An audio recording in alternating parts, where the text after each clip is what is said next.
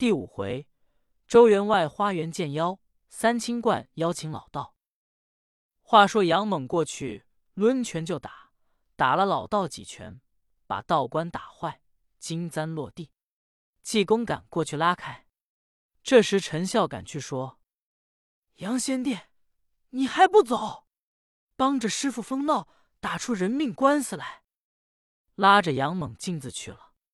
老道气得两眼发直，口中直嚷：“反了，反了！无缘无故，揪我就打，我上钱塘县去告你去。”济公说：“得了，道爷瞧着我爸，这么话说，把道爷的盘蜡签也打掉了地下，把武功围桌帐幔也脏了，我给你掸掸吧。”老道一听这话就一愣，心说：“我顶当他怎么知道？”拿眼上下一瞧，和尚长得其貌不扬，身高五尺来往，头上头发有二寸余长，滋着一脸的泥，破僧衣，短袖缺领，腰系丝绦，疙里疙瘩，光着两只脚，脱一双破草鞋。老道问道：“和尚宝刹在哪里？”济公说：“我在曲马菜胡同黄莲寺，名字叫苦河。”老道说：“你上哪里去？”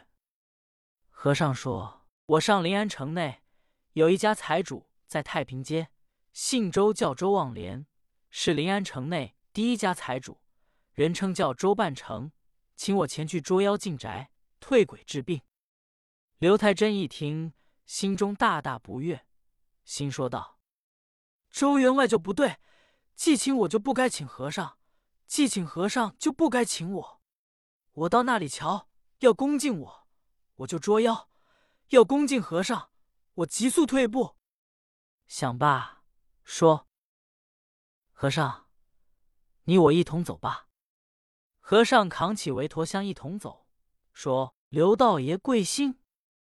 老道说：“你叫我刘道爷，又问我贵姓，你是个疯和尚。”济公哈哈大笑，信口说道：“说我疯，我就疯，疯癫之症大不同。有人学我疯癫症，须谢贫僧酒一瓶。”说着话，二人进了钱塘门，来到太平街路北大门，见门口四棵龙爪槐树，门里有几块匾，上写“济公好义，乐善好施，义重乡里，见义勇为”。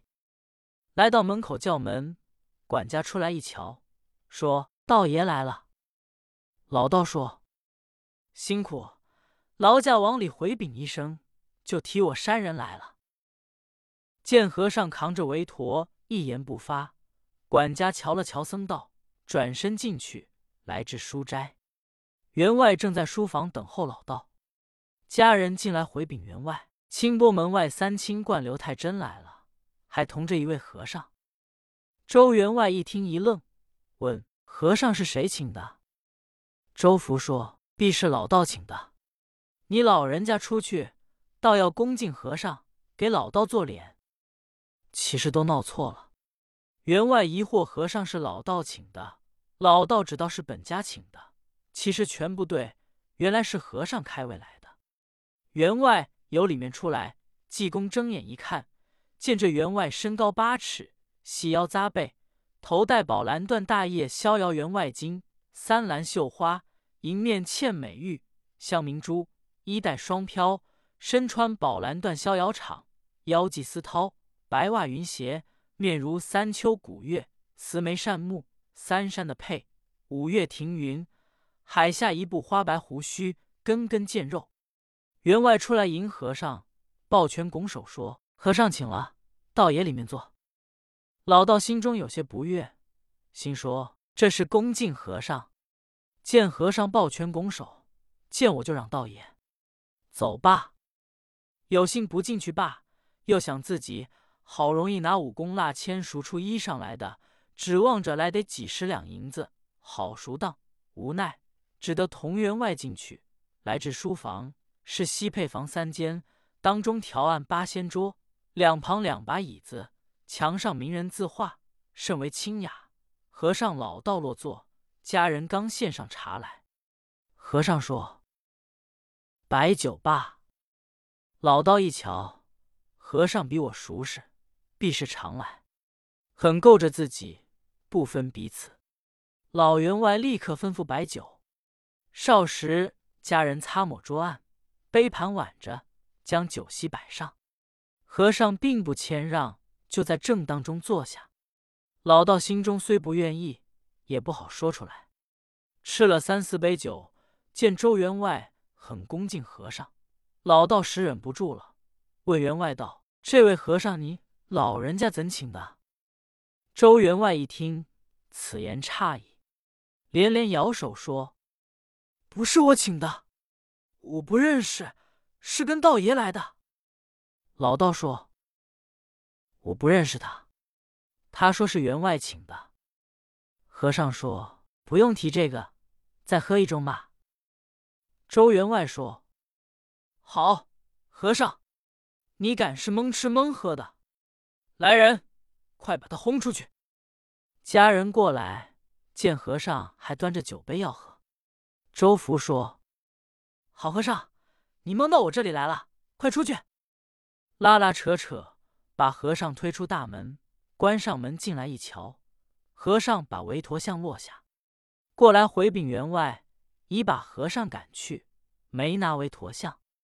员外说：“回头来拿给他，不准难为他。”老道喝着酒，问员外：“现在贵宅有什么妖精把公子爷迷住？我回头给烧骨香瞧瞧，画道符。”本来老道长乔香画符也没有多大能为，无非倚靠三清观的神仙找晚饭吃。周员外说：“现在妖精变了一个女子，是我们隔壁邻居王月娥的姑娘模样，天天晚间同我在花园吃酒。”老道一听就是一愣。老道一想，我也无非乔香画符，妖精善能变化人身，我别捉妖不成，反叫妖精捉我去了。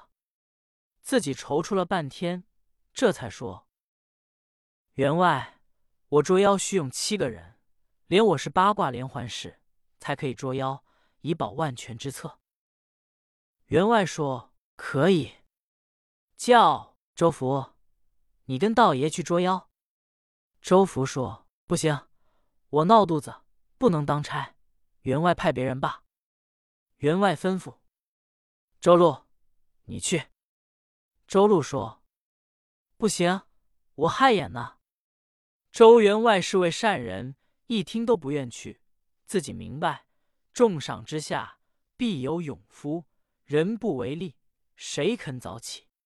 员外说：“谁要去跟道爷捉妖，不白去，一夜一个人，我给十两银子。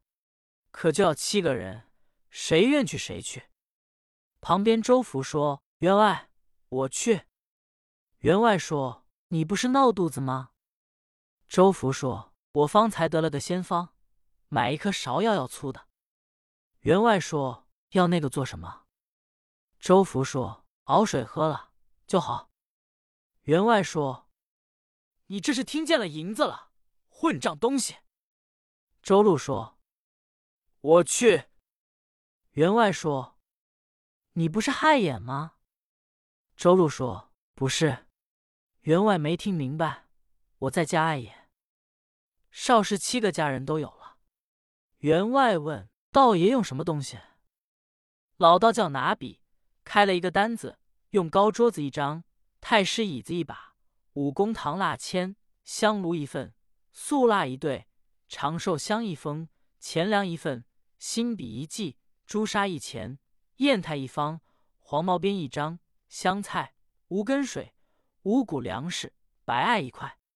员外吩咐照样预备，问道爷：“这东西搁在哪里？”老道吩咐：“搁在后花园公子书房的院内。”我随即就去。少时天已掌灯，老道同员外带着七个从人，各拿顺手的兵刃，来至花园。老道睁眼一看，这花园甚是齐整，花卉群芳，树木森森，楼台殿阁，水树凉亭，曲院雕栏，真有四时不谢之花，八节长春之草。老道庄前走，见对面白灰墙花瓦堆的窟窿前，当中齐盘心。